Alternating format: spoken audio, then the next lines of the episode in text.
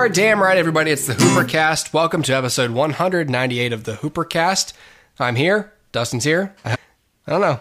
See, there goes. Oh, well, we'll see. We'll just let that one catch up. Phone number 251 333 8732 if you want to call and leave a voicemail, or just dial a phone because you think it's cool and you've never done it before and it's secret, forbidden. You've never Or dialed maybe- a phone before?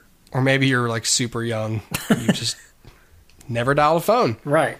Could be. I know when I was a kid, I used to think that phones were cool. Like I had a had a bunch of like old cell phones of my dad's, and I was like, "It's a phone. Oh, it's a remote, and it's a this device." And then like ten years later, they invented the smartphone. I used to collect uh, old cell phones so that I could use them in movies.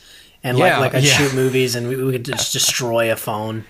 I had um I had like a I had a little briefcase, and it was meant for like art supplies. It was it wasn't like a real briefcase, but it you know clasped shut like a real one.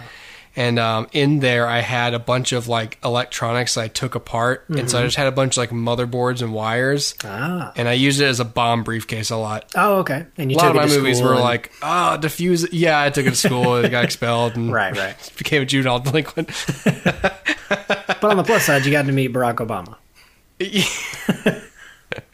None of those things happened. Okay. Uh, yeah. Um, no, I did the same thing though. I had just a bunch of plots. I had like ripped up clothes in case like we got blown up or something. Yeah, yeah. Because in the cartoons, people don't get like blown to smithereens. It Right. just it just rips your clothes a little bit. You get some dirt. You get some dirt on some soot on your face. Yeah, we didn't have like prosthetics or or any makeup for like you know what And really happened. You just let out a single cough and and cloud like a smoke cloud comes out. yeah, instead of like blood. Right. Um. All right, Dustin. Let's talk about the box office right off the top tonight. We're not going to do film news tonight. So Yeah. if you came here for film news, got a lot of episodes where we deal with film news, but tonight we're not going to talk about it because there's not much going on, to be honest. yeah. And uh, and I'm trying to stay away from um, some spoilers for um, Endgame. I went to the Um, theaters uh, yesterday, actually, and to talk uh, to see a movie that we're about to talk about, and um, and they played the trailer for Avengers, and so like I just buried my head and like closed my eyes and ears, and I was like, no, and like I was trying to like very quietly like hum or do something so that I couldn't hear like Scarlett Johansson talking, and I'm like, ah, stop it, ignore this, Dustin. You're the only person I know who would ever close your eyes and plug your ears when Scarlett Johansson is speaking. Oh, it's easy, man. it's easy. She she bothers me. I'm sorry. Does she? I know that there's a lot of people out, but yeah, I I don't I don't care for her. You don't care. Really? Yup. Dustin, you truly defy type here, sir. as as a male, Well, there you go.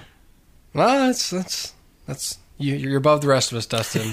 she could be screaming at me, telling me that I'm, you know, Satan incarnate, and I'd be like, "Yes, ma'am. I'm sorry. Would you just keep keep talking?" That's a that's that's a bit much. Uh, yeah, I don't know if I tolerate that. Maybe. Right, right, right. I do have some self respect. Right, right, right.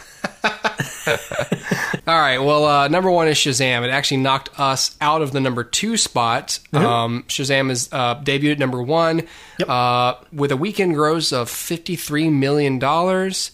Total gross of 56 if you count the uh, preview screenings. Okay, right. Okay, so there's fifty-six million, and then for a budget of one hundred. Oh, okay, that's kind of a high budget for that. Uh, that kind of a box office gross. Uh, Let's we'll come back to this. Number two, also debuting, uh, Pet Sematary for Paramount. Twenty-four million. Yep. Surpassing his $21 million budget, so good for them. So that knocks Dumbo into the number three spot, down from number one, 18 million. Got $76 million total for a 170 budget. That's not good. Um, and Us is down at number four now with a $13 million weekend. That's $152 million total gross. Third week in the box office, $20 million budget. That movie is doing great. Yes. Doing great indeed. Very much so. Just wish you could say the same for Dumbo. Which, Yep. mm, Yeah. Not, Poor guy. What's okay? I need you to help me. I need you to help me make sense of these numbers, Dustin, because the only one that makes sense, like that, that, that seems proportionate, that seems like okay, this this makes sense to Mm-hmm. me is is Pet Sematary. Sure. Kind of like you know kind of barely surpassing the budget in the opening weekend, but then Yeah. you know maybe it'll get there. Um, Yeah. But all the rest of this, I sort of I guess expected Shazam to have a larger opening with a budget that high. Sure. Got a disappointing opening and a humongous budget, which is, jeez, is Disney Right. just banking on the toys for that one? And then Us is the only one where it's like, hey, that's hey, that's, That's doing, doing great. well. Yeah, Yeah, what's great. what's Yeah. going on? So it's really weird. Um, so I'm gonna I'm gonna read this quote here. Um, this is um, actually an article that I read earlier today. um, but but essentially the quote is from um, if I can find out. Well, it doesn't matter. Anyway, the point is um, the the box office for Shazam, like I said, total gross fifty six million dollars. Um, the expectations uh, inside Warner Brothers New Line division was between forty and forty five million. That's what they thought they were going to get off of this thing.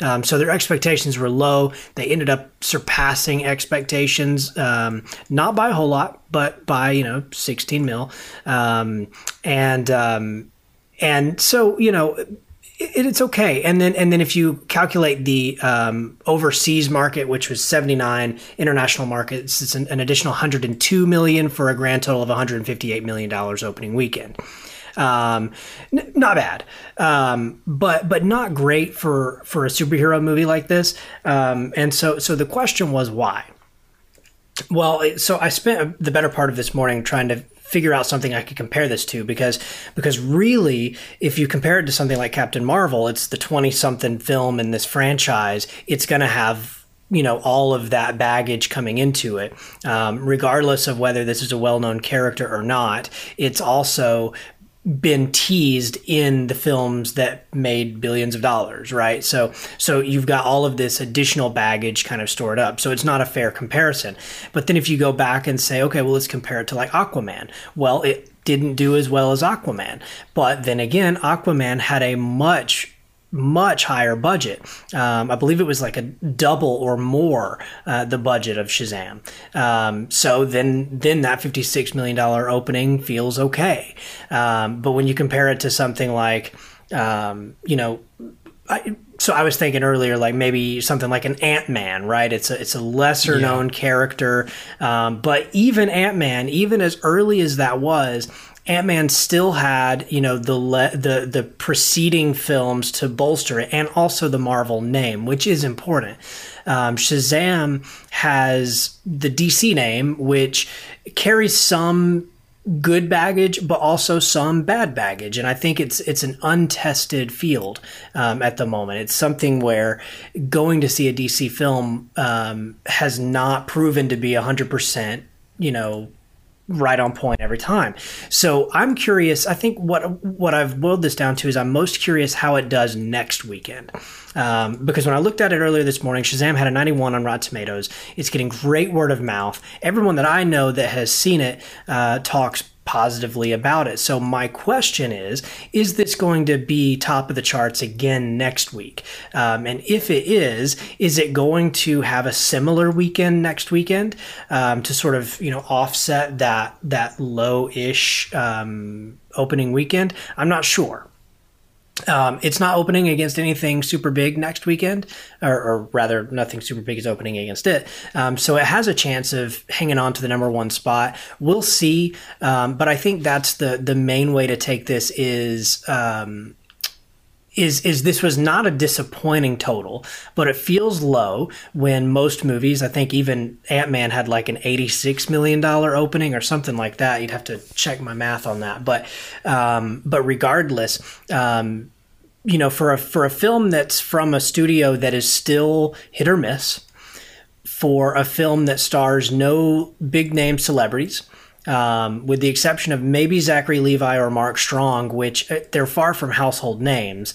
Um, and you know, without the, the the track record of preceding films that were actually decent and watchable, and having no tease from an earlier film, like it's not like Justice League had a tease for Shazam. Um, without all of that, it's hard to really make an apt comparison here. But but regardless, I think I think what what it's going to be interesting to do is to watch it next weekend.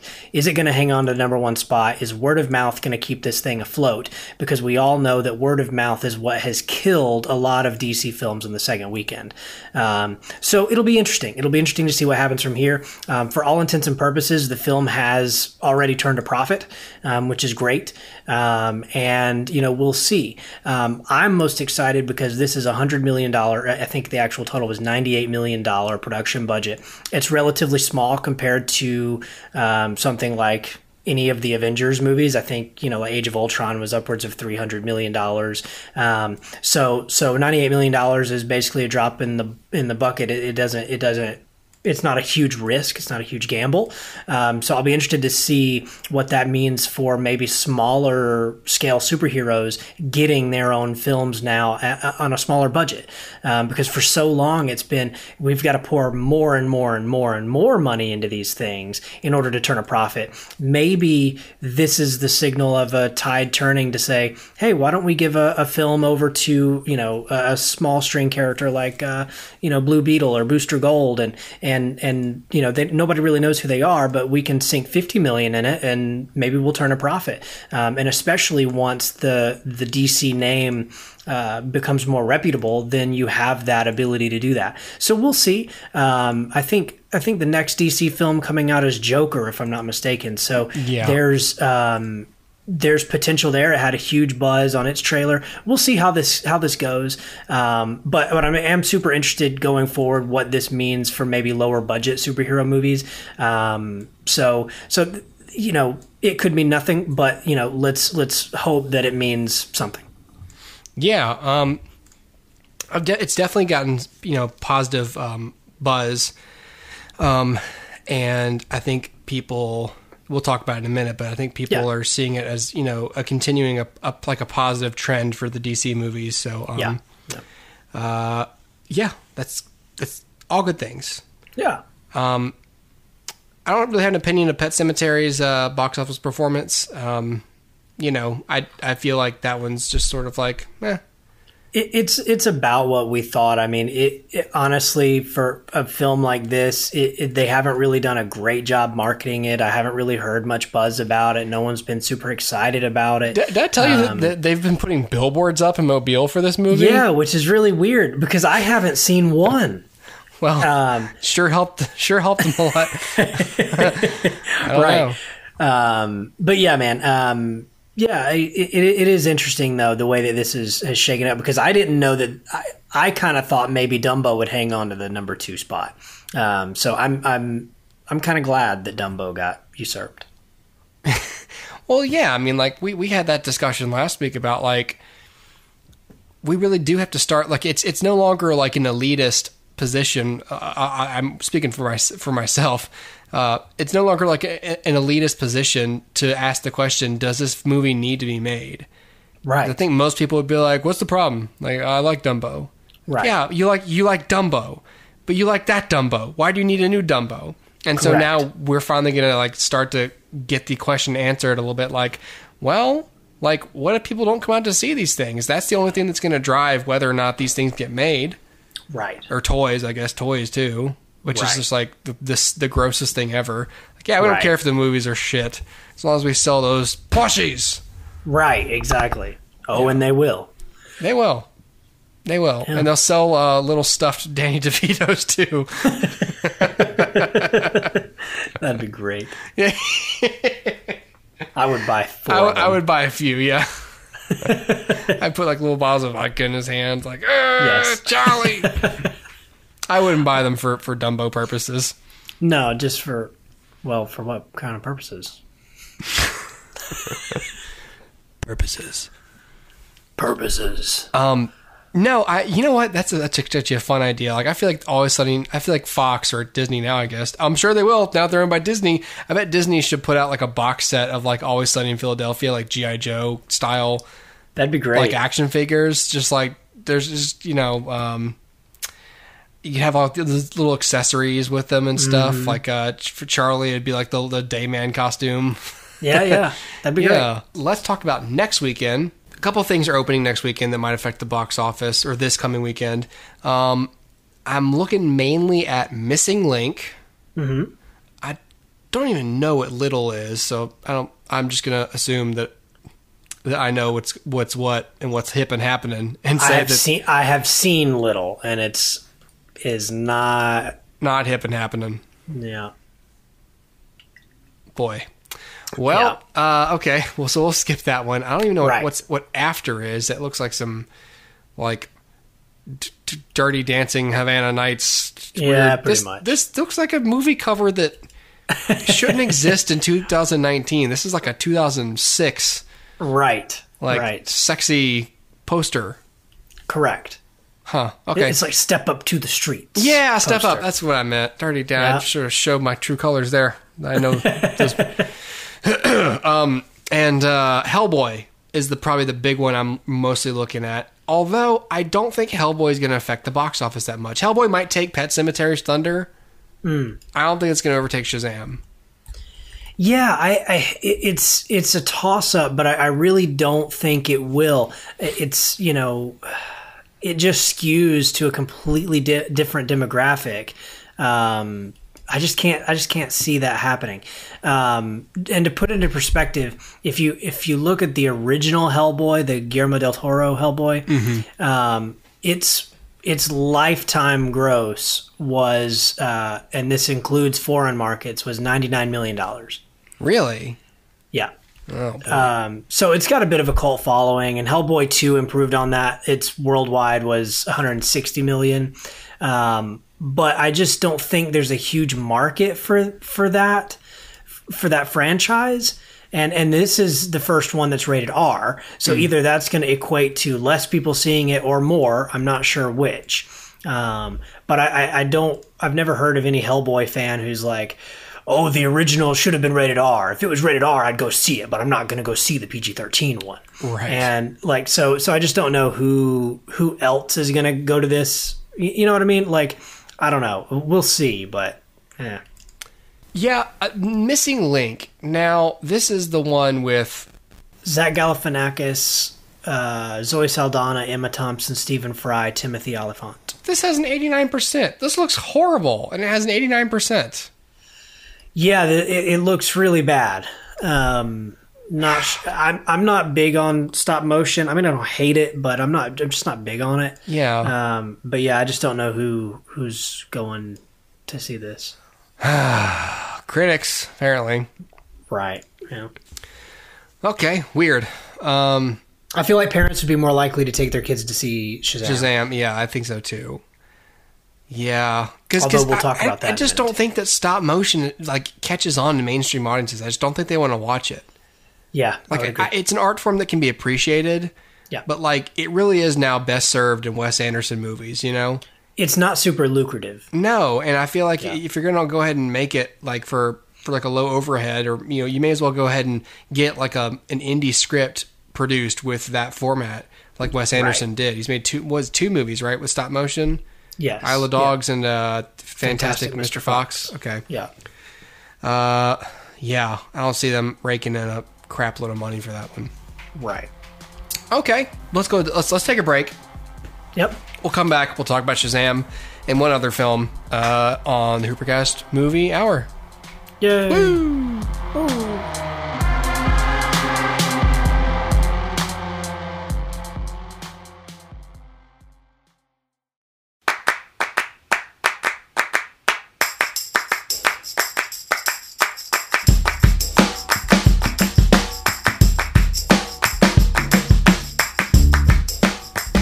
Back on the Hoopercast Movie Hour. Thanks for staying past whatever just played.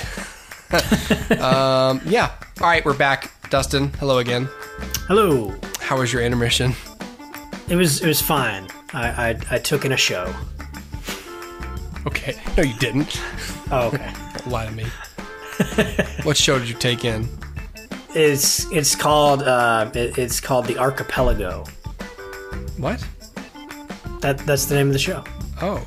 It's about a group of people stuck on an archipelago, and they build a boat. And they they build a boat out of each other. So like they are they are the boat, and then they and they set sail. They build a, a people boat. A people boat. It's like in uh, 300 where they just build a wall out of bodies. Yes. They just build a body boat. it's like the World War Z zombies that like create ladders with each other and stuff. like the, like the ants. Yes. Yes. Exactly like that. Correct. All right, um, I don't see a way out of this except to just say, okay, let's talk about Shazam. Let's do it. Billy Batson. I choose you as a champion.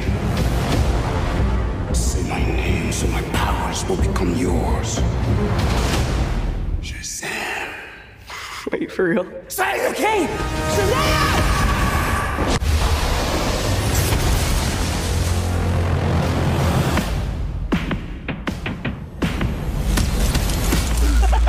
That's crazy, right? What are your superpowers?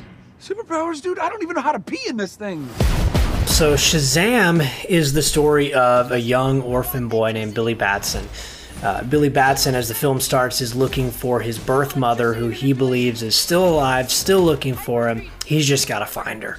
Um, but in the meantime, he gets whisked away to a magical realm called the Rock of Eternity, where he's offered a gift uh, from a dying old wizard named Shazam. The gift is all of these crazy superpowers and um, and he takes it. Now, uh, initially, um, he is uh, taken with his newfound powers, but soon finds himself em- embroiled in this centuries old fight against the seven deadly sins here embodied by actual physical demons and uh, he he has to fight against these guys all the while learning uh, the main theme of the film here is uh, is that family is the most important thing, and you know all these good uh, wholesome tropes. So um, it's a it's a really really fun movie. Um, really funny movie and uh, yeah i guess i guess what i'll do is i'll just jump in give you my score my rating right off the top and then we'll talk about the movie itself um, so i actually give this four stars um, Okay. I enjoyed it quite a bit. Um, not perfect, but actually pretty darn good. Um, I had to search pretty long and hard to find something to nitpick or think, oh, this could definitely be improved because it's solid. Um, it has a great story, um, a great cast. It's laugh out loud funny. It's got good direction, um, a smart script. Like I said, just great structure, great everything. Um, the the the the actual comedy here is now this comedy is always subjective.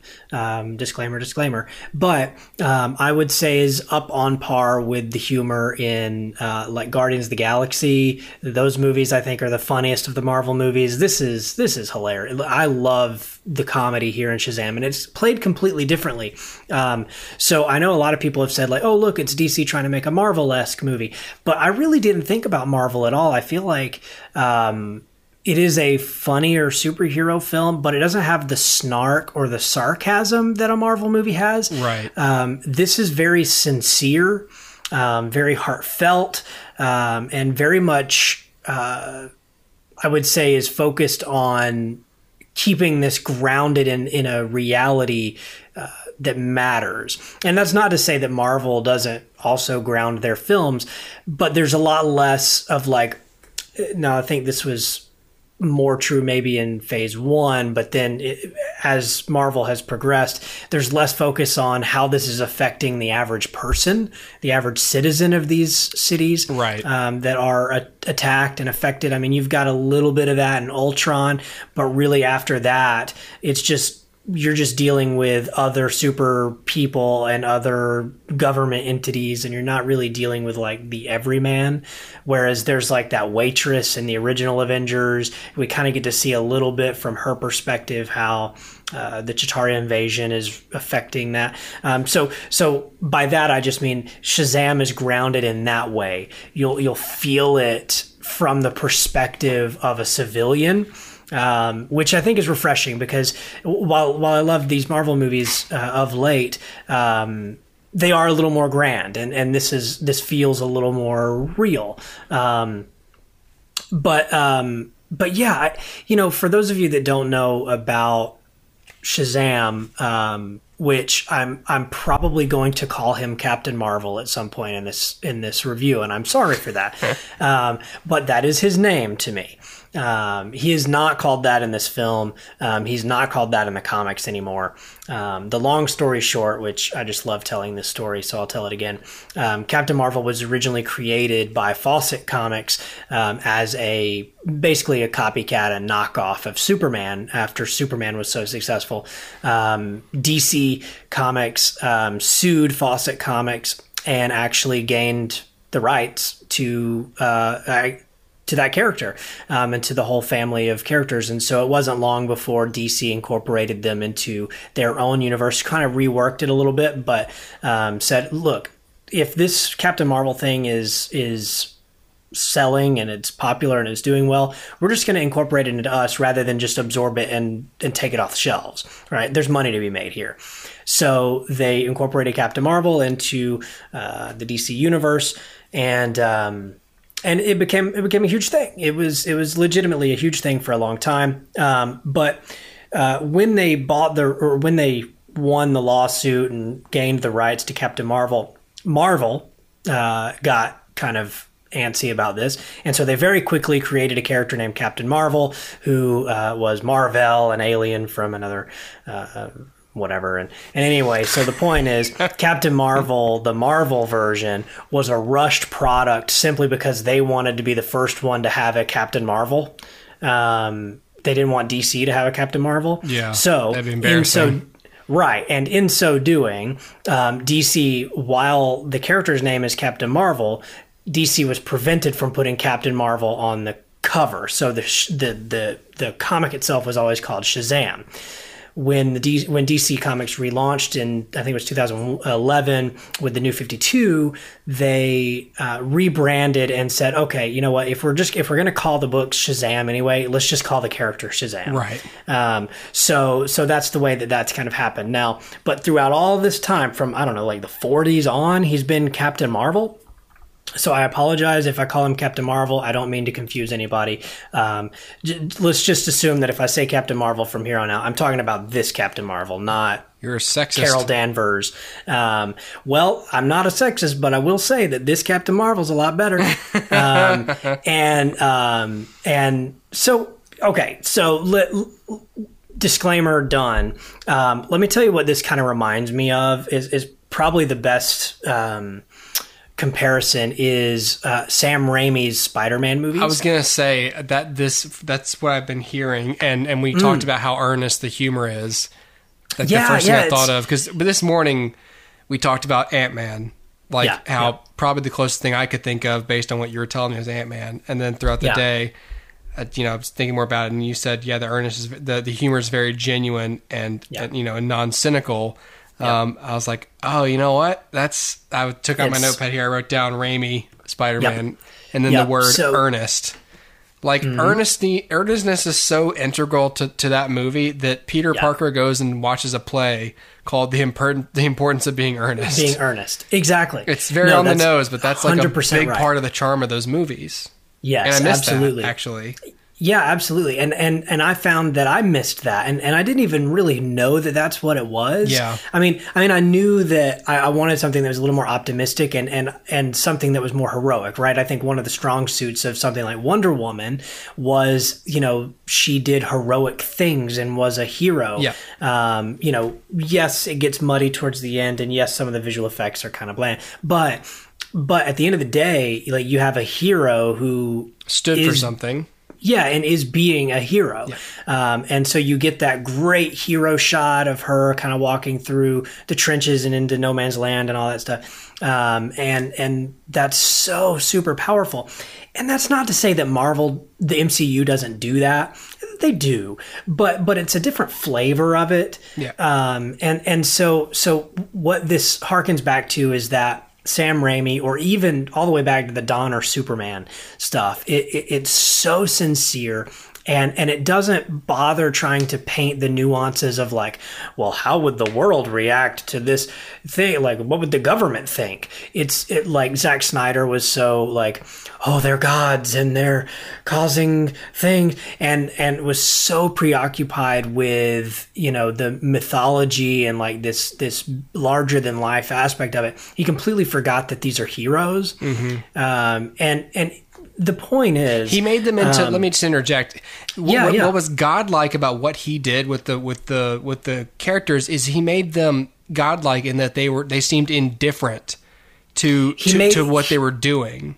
he made them the Greek pantheon yes, of gods he did. It was just we're doing stuff. It's not. I'm not really that concerned about what's going on around me or who it's affecting. I'm I'm I'm gonna be I'm gonna be fairly stoic when it comes to that. exactly Whereas a hero would be very concerned about the implications of their actions. and that's why Spider-Man always works. Yeah. Um, and and it, you know, except for the Andrew Garfield ones. Um, but but why why that character works so well is because he's a he's a guy who wants to do what's right. Yep. Right. And and and true. Like that. That's a harder story to write than a, a character who like you know doesn't know and is unsure and is angsty like that that's that's so easy to write internal conflict. Um, but if you have a character who is confident and who knows what they want and what they need um, it's a harder character to write but it's so much more satisfying. Um, and and that's not to to downplay Billy's journey in this film. So um, there are shades of um, of the Spider-Man story here, and and in fact, when my wife and I finished seeing this movie, the first thing I said was they kind of went to the gr- with great power comes great responsibility, although they never said it. Yeah. um, that that's so much what it is because because what this is is a 14 year old boy can say a magic word and become a man with incredible powers. But he still has the mind of a 14 year old. So, so what does a 14 year old do if he looks like a, a, a man and is a superhero? He tries to fight crime for selfish gain. He tries to buy beer and he also, uh, screws up a lot of things and puts a lot of people at in danger because he's just trying to make a little bit of cash Yeah. and and and that's the Spider-Man story. But but you know you have to. What's great about this arc is that he's able to, um, you know, whereas Spider-Man um, kind of learns that so so early in the movie, it's oh Uncle Ben's dead, now I'm a hero, right? This this story this transformation takes a lot longer in the film, but yeah, man. So I guess I guess the point is, um, it reminds me of the Sam Raimi Spider-Man movies in that it's earnest, in that the character has a clear um, desire that they learn is not a proper desire and then has to learn what they actually uh, what they actually want, right? Not what they short term selfishly want. Um, and then, and then the other way that it reminds me of Sam Raimi is the tonal shift, right? So Sam Raimi was a, a horror director prior to uh, Spider Man, and likewise, uh, David F. Sandberg is or was a horror film prior to Shazam. So it's got that same thing where it's it's earnest comedy, and then it'll shift like on a dime Yeah. To and, and very it's serious. scary. Um, in fact, um, I have heard quite a few stories of people um, sort of a little angry with the film that it sort of that they they marketed it like it was something that you know kids could enjoy and yet it has these like horror movie parts to it that kids won't enjoy and is probably really intense um, I, I I don't really care. I, I think that that that this is it's rated. I mean, it's PG thirteen, right? So so you can't you can't be expecting it to be you know all sunshine and roses.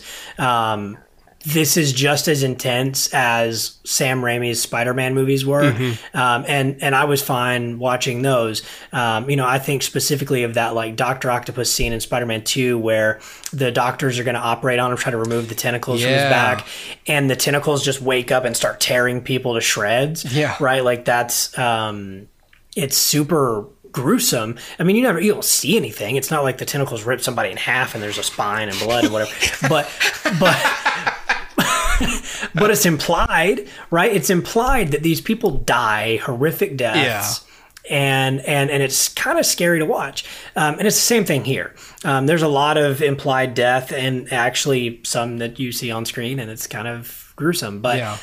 um, but at the end of the day, um, I, I think you know if if your child is 13 and probably honestly you know 10 11 12 i think this will be fine i, I just don't think you should take a six year old to see this one Yeah. um, but but um but yeah so in in the tonal shifts and in the earnesty and you know all that stuff it, it reminds me of those sam raimi spider-man movies or the richard donner superman movies um but but I guess I guess here's here's what I really love about this film um, because I really do love this movie.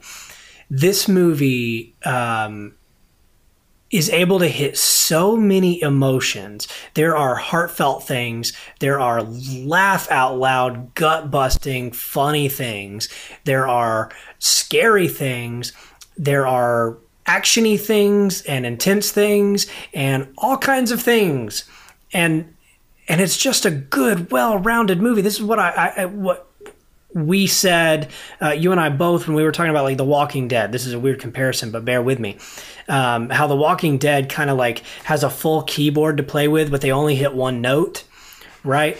Th- This movie hits the whole keyboard. It hits the sad notes and it hits the happy notes and it hits everything in between. And it's just such a, a, a fun thing to watch um, and to watch a kid learn something and become a better version of themselves is uh, always important, I think, um, and especially to a young crowd. So, so this is a movie that if I were 13, I think I would be absolutely in love with. Um, this is this is that same type of feeling when I got out of the Sam Raimi, the first Sam Raimi Spider-Man movie. Um, what was that? 02? Yeah, I I was so enthralled with that that I immediately went I went from the theater to Borders bookstore and bought Spider-Man books. That's what I did because I was so captivated by that character. Um, and I think this would have had that same effect if I were that age. Um, and as it is, what I'll do is I'll sit here and just tell you how great it is. Um, and it is it is a great movie. I think if you have the chance to see this in theaters, please go see this in theaters. I think that it's it's important to to let DC know, um, if nobody else, that that this is the kind of story we want. Um, this is why when people talk about the divide between Marvel and DC and which one's better, why I always just say I have a preference, but the preference doesn't matter because they're just different flavors. This is the DC flavor that I've been craving that I have not gotten in a long time. Maybe since Christopher Nolan, I have not gotten a good DC flavor since, and and this is the first one since. So um, so I really really appreciate that. Um, one thing that you know I always talk about with Marvel movies is the villain. Um, I Marvel has done a fantastic job at at rectifying that problem um, lately. Um, this film, ha- the first scene of the film is about the villain. Um, this is it, it. It introduces you to the villain right off the bat, and and you get a good sense of who they are. Is it a little one note? Maybe, but the one note is is ex- like the motivation behind it is so well expressed that the the fact that it's a single note doesn't matter. Um, it's I understand why you're this way.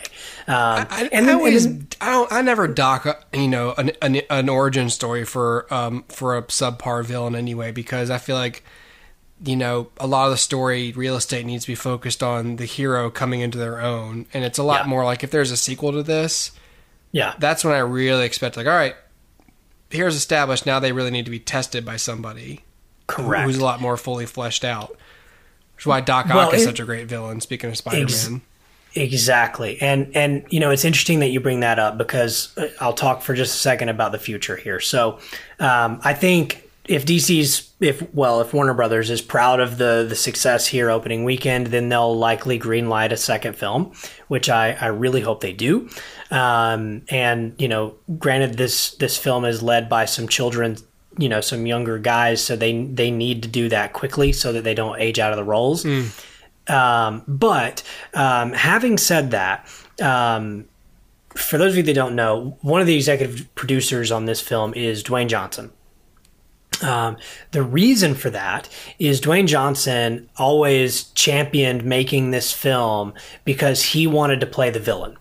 The villain in question is Black, Adam. Adam. If you if you Google Black Adam, you'll know why he wants to play him. It's because he looks just freaking like him, uh, and and so um, and he needs to play Black Adam. There's only one small part of me that goes, "Oh, this is a bad idea," though, Well, and it's only this is- because he's it's only because he's saying, "I want to produce this. I look like Black Black Adam. I want to play Black Adam." And and the only reason I'm I'm weird about that is because if it was anybody else as like a as like a, as a producer, I'd be like. Oh no! This is just your Right. ego, You Right, correct. But I, I do love The Rock, and I would love to see him play a straight up I villain. do too. Right. really and so here's here here's the thing. He he put out a video on Facebook, uh, I believe I believe this morning. Um, and and he was like, "Hey, you know, thank you for going to see Shazam. It's a great movie, blah blah blah." He did this thing. What he said, well, he gave a little backstory. He said, you know, it was a few years ago. He really wanted to play Black Adam, and um, they started writing this movie where he would play the villain. And and as time went by, it just wasn't working, and he kept trying to make it work and it just wouldn't work because he's like in order to flesh out my character enough and and knowing that it's not my story it was never going to work it's two origin stories that need fully fleshed out characters in order to work and we just don't have the time and so what he did was he went to um, the executives over at wb and said look this is what I want to do. Um, and I don't know if this is still the plan, but I think this is still the plan. Um, the the very next film will not be Shazam 2. It will be a Black Adam film. This Black Adam film will be a starring role for for uh, for Dwayne Johnson. It will not feature Shazam. It will be Black Adam's film. Um, and then Shazam 2 rolls around with Black Adam in tow as the villain. Um, now, I don't know if that's a good idea or not. I, I really don't. It, it it's never really been done. The the closest thing that's been done to that is probably Infinity War, where you spend so much time with Thanos, so that by the time you get to Endgame, it's kind of like a thing. But that would be like if Infinity War was only a Thanos movie Right. right so so this, this kind of thing has never really been done before so i don't know whether it's a good idea or not plus i don't know the how well it'll work to say let's get the audience on board for rooting for black adam and then boom he's the villain in the next film. Okay Right. well do we still do we still root for him or do we root for shazam? Um, do we root for captain marvel? And so so that's the question. I, I it's it's really up in the air but talking about you know would they really need somebody who can test him that's black adam. That it, it needs to be black adam and whether he gets his own solo film in between uh, uh, i could take it or leave it. But um, as for shazam 2 it needs to happen. It needs to have dwayne johnson. He needs to play black adam and they need to fight. And um, I all that said, I'm super excited for the future of this character. And you know what? This I, I'm excited for the future of, of the of the DC movies if they take this route of giving me something that is um, sincere.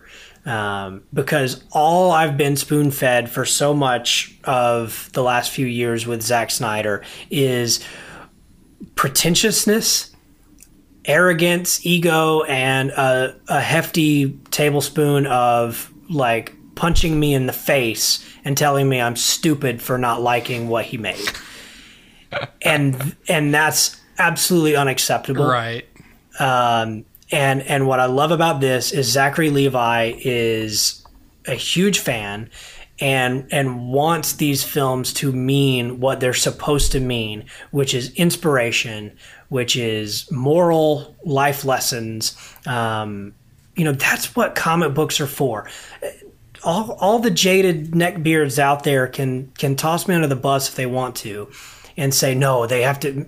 Comic book movies have to be mature and bloody and whatever. But I, I say comic book movies are first and foremost for youth and they should be uh, tales of of morality first and foremost that point to something bigger and better than you. Um, and and and that's what Shazam did. There's a whole big world out there, a world of magic, a world of wonder, a world that you don't know. And and if you'll stand up for what is right, if you'll look out for other people before yourself, and if you'll open yourself up to family and friendship, then then that's the best thing that you can do in this world. And um, and that's what Shazam's about. And I I approve this message. The uh, somebody I was someone said something the other day about oh DC over Marvel because it was the Joker trailer that that dropped. And Yeah, they were talking about oh DC greater than Marvel, and I was like, okay, you're high. You know, I I was trying to say you know, and their excuse was um yeah, you know, I agree, disagree. I just I just really I love the darkness.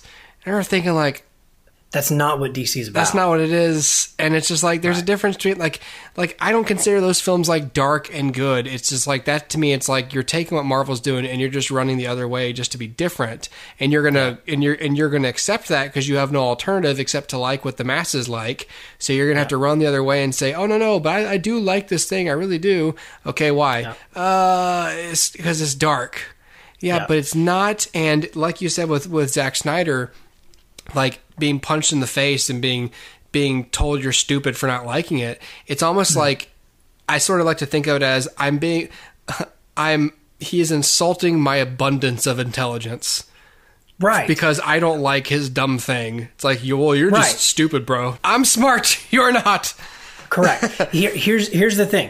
I- If this may be an oversimplification, but Marvel and DC are both comic books. They're both after the same end goal, and to me, that end goal is optimism. And It's they're an not even- optimistic view of they're the world. they're not even in competition with each other the way that people think they are no, I don't think the studios not. hate each other. I don't think that the directors. You got one. James Gunn's working for both of them.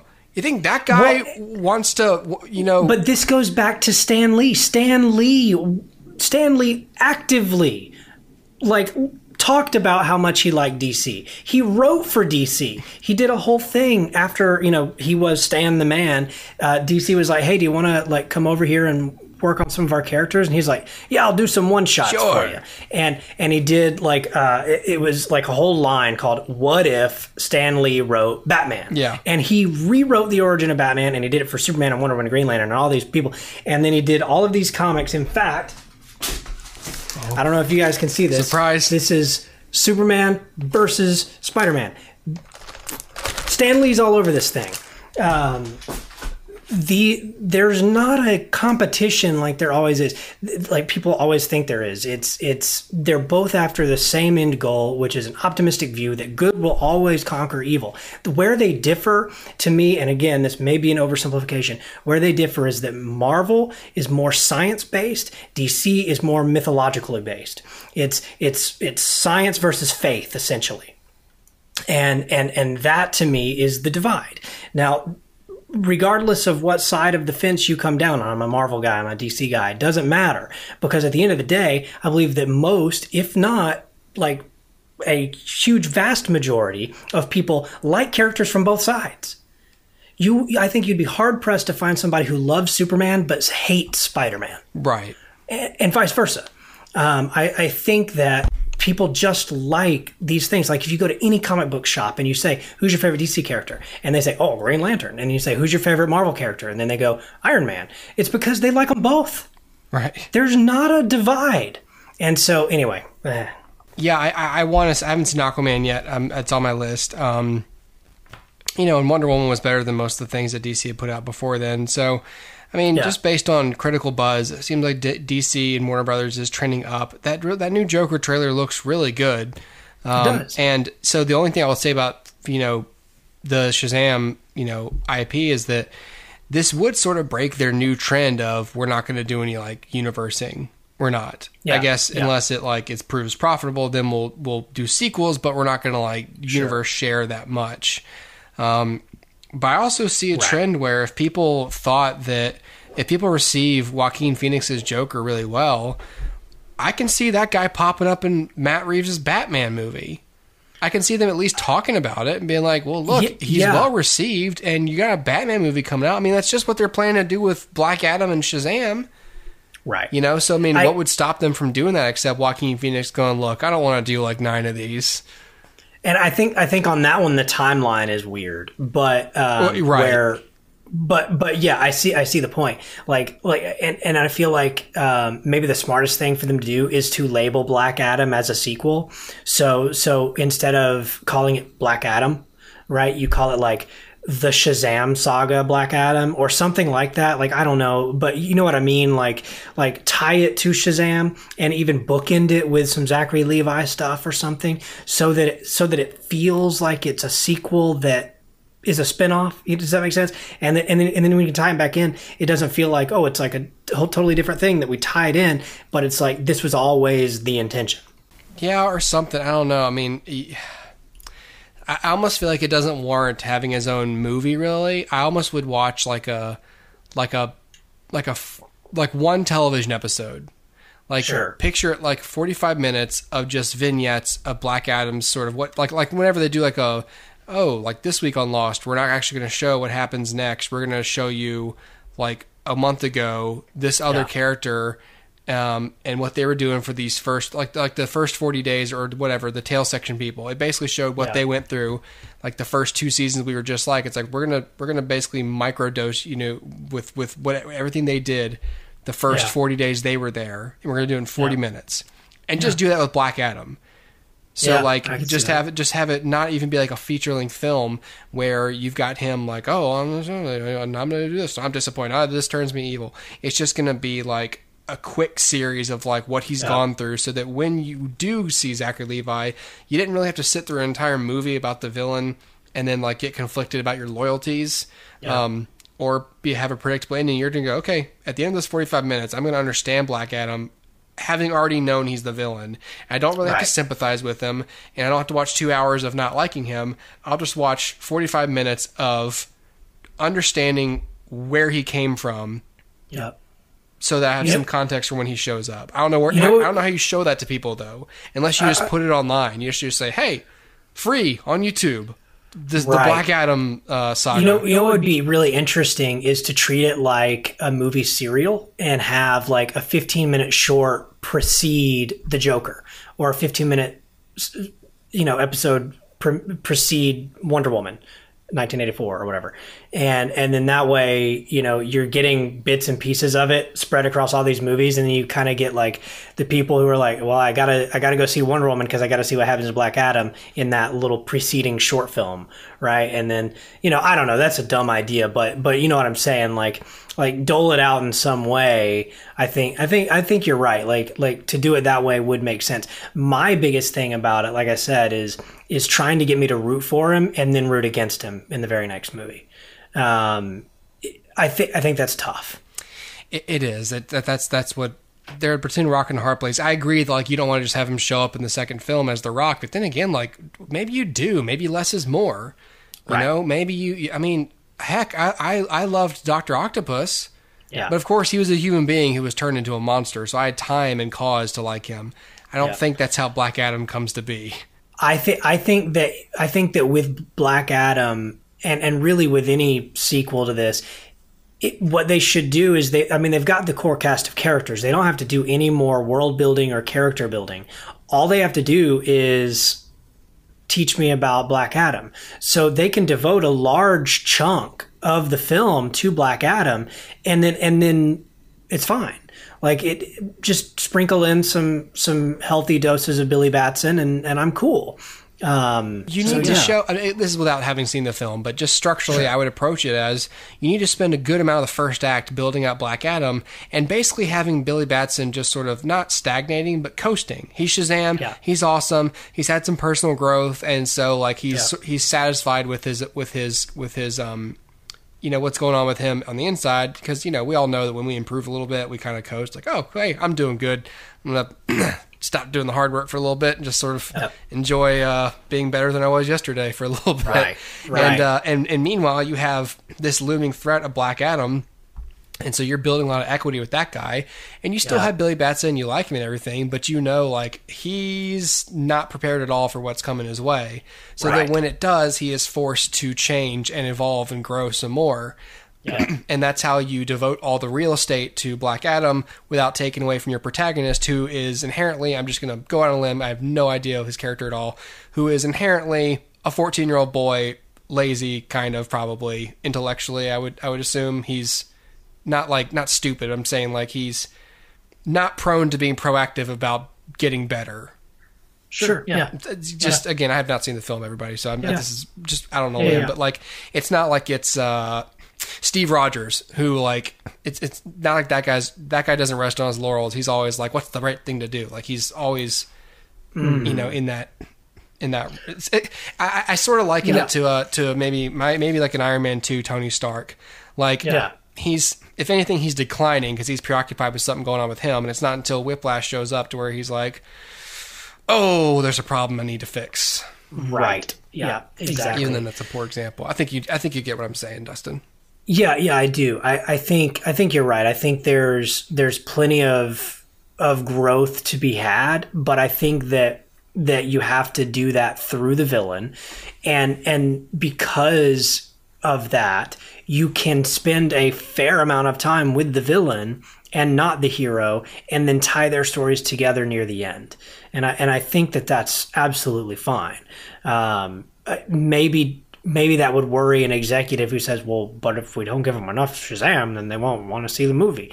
And and sure, yeah, that's a valid but thing. you- you're giving them the rock in this place though Right, exactly. And you're you're giving them something that will test Shazam. So when we do see him, it's it's earned, it's rewarded with good quality, not just action set pieces, but character growth. And and and I think that that, that makes up for a lack of screen time. But again, I think that you can take a 2-hour movie and structure it in such a way that it doesn't feel that way. Exa- exactly. If you're if you're doing your job right it, it won't feel that way. Uh, all you got to do is is while you're while you're showing Shazam or uh, uh, Black Adam just I mean Shazam doesn't have to be doing nothing. He can be like sort of investigating like oh here's like a weird B story I'm chasing or whatever, or the A story, but like I'm sort of being a little blasé about it. And when it's time for oh a villain shows up, oh Shazam, be careful. It's like yeah, relax. Like I'm I'm the man, and I, I beat up Right. the last guy. I'm doing good, and he's nearly killed. You Right. know, and and then he's like, oh man, I gotta really get my shit together, and and spends the second act doing that, and then almost doesn't do it. But Yeah. then rallies and gets it done and defeats the Rock, which is seemingly impo- impossible. Well, well, think of a, a couple examples. One, think of the Joker. Think of the Dark Knight. Think of how how much screen time the Joker gets early in that film that that the, that Batman doesn't really get. Yeah. Only to have it then like snowball to a point where they're equal, right? And but but it starts. I mean, you know, it's. I feel like it kind of starts Joker heavy, and that's okay.